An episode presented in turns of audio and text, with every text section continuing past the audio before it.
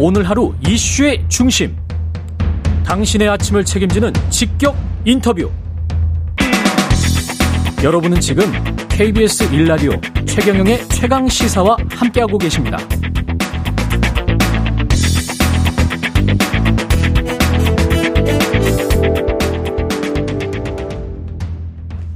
네, 민주당이 혁신위를 이끌 책임자로 김은경 한국외국어대학교 교수를 선임했는데요. 관련해서 더불어민주당 김종민 의원과 자세한 이야기 나눠보겠습니다. 안녕하세요. 예, 안녕하세요.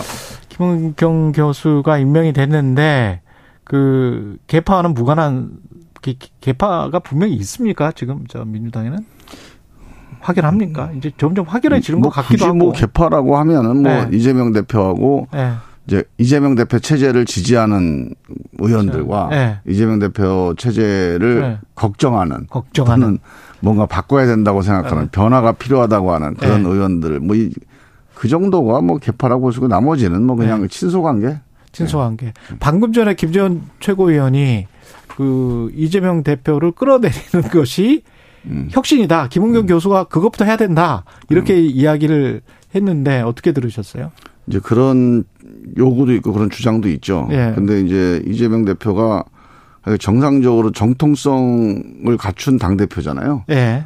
그러니까 뭐 끌어내린다라고 하는 게 쉬운 일은 아니고 또 어. 그 쉽게 얘기할 수 있는 문제는 아니고 예. 저는 근데 지금 이제 이재명 대표가 취임 1년을 앞두고 있어요. 8월 말이면 1년이거든요. 예.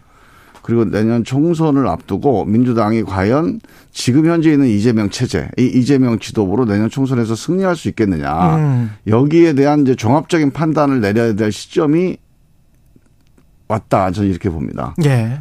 그게 이제 총선은 뭐 내년 4월이니까 예. 뭐 연말쯤 해도 되지 않냐.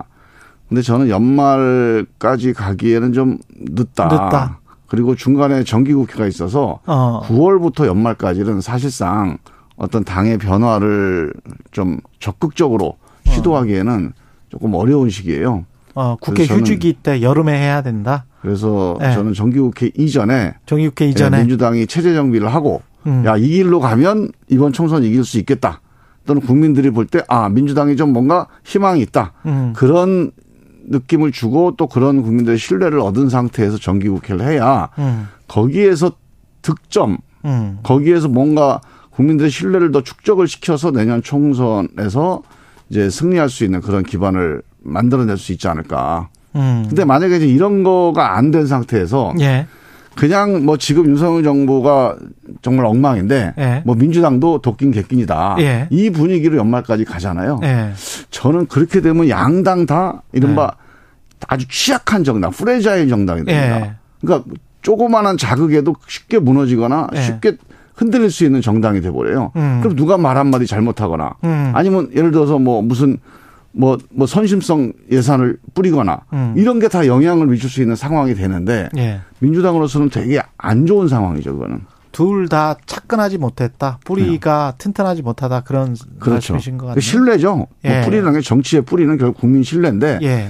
지금처럼 양당이 이렇게 양 국민들 특히 이제 중도층 국민들한테 음. 비호감이었던 적은 저는 별로 기억이 없어요. 예. 그래서 이런 정도면 음. 정말로 작은 실수 하나가 음. 상황을 판을 흔들어 놓는 이런 상황이 될 수가 있는데 지난번에 LH 같은 뭐 이런 다, 것들. 아, 제가 그, 그 얘기를 드리려고 그런 거예요. 예. 제가 그때 이제 최고위원 하면서 느낀 거예요. 그, 그런 대목이었는데 예.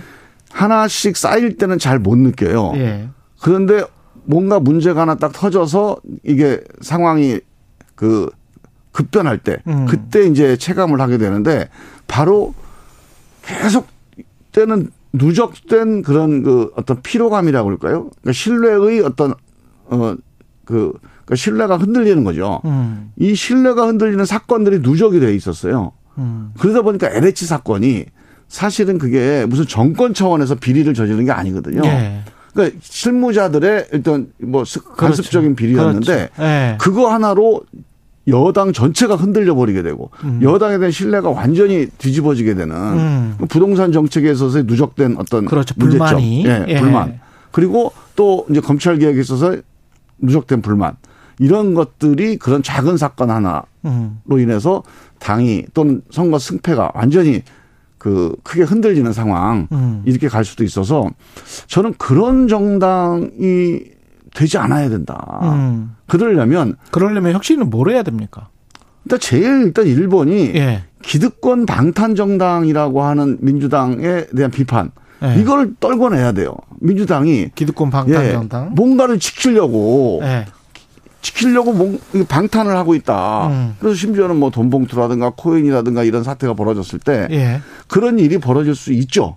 그럴 때 단호하게 이거 개인적으로 이런 일이 있을 수는 있지만 단호하게 징계하고 민주당은 예. 민주당은 이런 문제에 대해서 영향을 받거나 아니면 음. 흔들리지 않는 정당이다라는 걸 단호하게 보여줬어야 되는데 예. 그런 점이 미적 미적하면서 뭔가 아당 전체가 저기에 대해서 뭔가 감싸는구나 또는 저게 당 내에서 맨날 자기들끼리는 저러고 사는구나 이런 식의 이미지를 주면서 음. 상당히 이제 이 기득권 방탄 정당의 그 대한 국민들의 어떤 불신 음. 이런 것들이 쌓여져 있고 그다음에 이제 비민주적인 팬덤 정당이다 예. 이런 이미지가 또 커졌어요. 예. 예전에 국민의힘, 뭐 미래통합당, 한나라당 그쪽이 무슨 일베라든가 아니면 태극기 부대라든가 음. 그래서 그쪽이 그런 정당이었다. 예, 지난번 총선이 황교안 총선, 아니 황교안 대표 때 예. 예. 이미지가 그런 거 아닙니까? 예. 어 저기 태극기 정당이다. 음. 사실은 총선 때이 황교안 나경원 체제가 총선에서 심판받았던 자- 상당히 중요한 이유 중에 하나가 음. 사실 민주당이 뭘 잘해서 보다는 태극기 정당이다라고 하는 이미지가 엄청 컸거든요. 2020년. 예. 예. 그래서 아 저기 신뢰할 수 없다. 그러니까 지금도 민주당이 야 비민주적인 팬덤 정당이다. 팬덤이 좌우하는 정당이다. 그 팬클럽이 뭐 있을 수 있죠 정치인한테. 음. 근데 팬클럽이 저- 정치를 좌우하거나 그 정치인을 좌우하게 되면 그거는 국민들이 거기에 신뢰를 안 합니다. 그러면 뭐 어떻게 해야 돼요? 추석 전에 뭘 해야 됩니까? 그래서 저는 이제 8월 말이 어 중요한 시기라고 보는데요. 예. 8월 말이 이제 이재명 체제가 1년 되는 시점이에요. 음. 그럼 1년 정도 했으면 이제 임기의 절반을 한 거거든요. 예. 절반을 했으면 민주당이 갖고 있던 문제가 있으니까 이재명 대표가 대선 끝나고 무리하게 당대표에 도전한 거 아닙니까? 그래서 실제로 내 사법 리스크를 보호하기 위해서 당대표 하겠다. 이렇게 안 했어요. 음.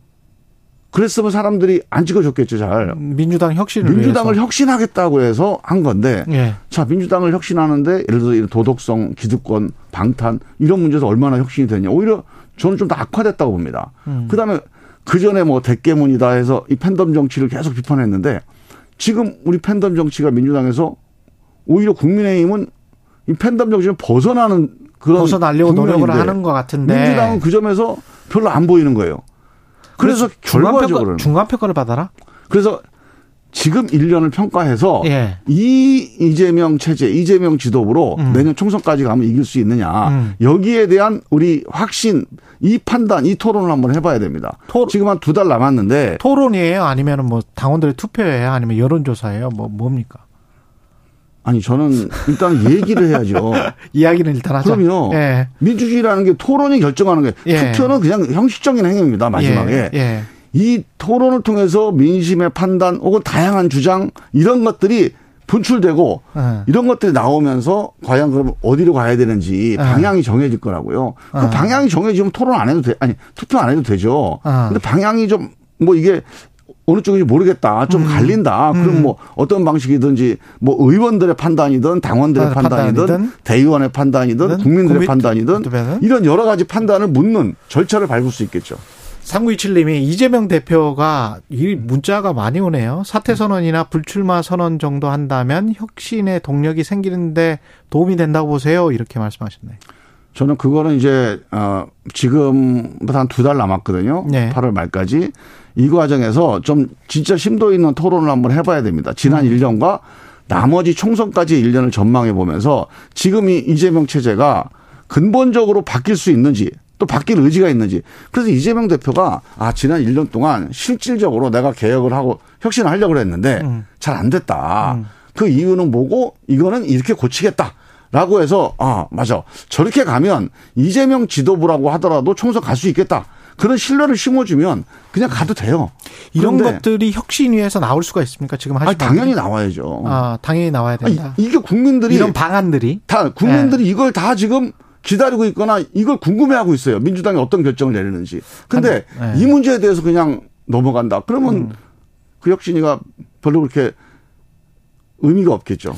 8월 말이 데드라인인데 변화가 없다면 어떻게 되는 겁니까? 근데 뭐 데드라인이라는 게뭐 네. 정치라는 게 뭐 언제까지 안 되면 뭐 네. 세상이 바뀌고 이런 건 아니니까 그렇죠. 우리가 좀 의미 있는 목표를 8월 네. 말까지 해서 한번 해보자. 의미 있는 토론을 해보자. 네. 그런 과정에서 이재명 체제가 유지되는 상태에서 변화해서 국민들의 신뢰를 받을 수 있는 건지 예. 아니면 해보니까 이건 안 되겠다. 네. 새로운 뭐 비대위 체제로 가야 되겠다. 네. 이런 판단을 할지를 네. 지금 의원들, 당원들, 국민들 이 다양한 의견들을 모으거나 아니면 어. 좀 토론하는 과정들을 좀 본격적으로 좀 진행해야 된다고 봅니다. 알겠습니다. 여러 가지 질문을 드리고 싶은데 지금 시간이 좀 짧고 그리고 이재명 대표 뭐 거치에 변동이 생긴다면 아마 강성당원들이나 열성당원들이 또 빠지면서 민주당 지지율이 떨어질 것이다 이렇게 지금 걱정하시는 분들도 있는 것 그렇게 같은데 보지 않고요.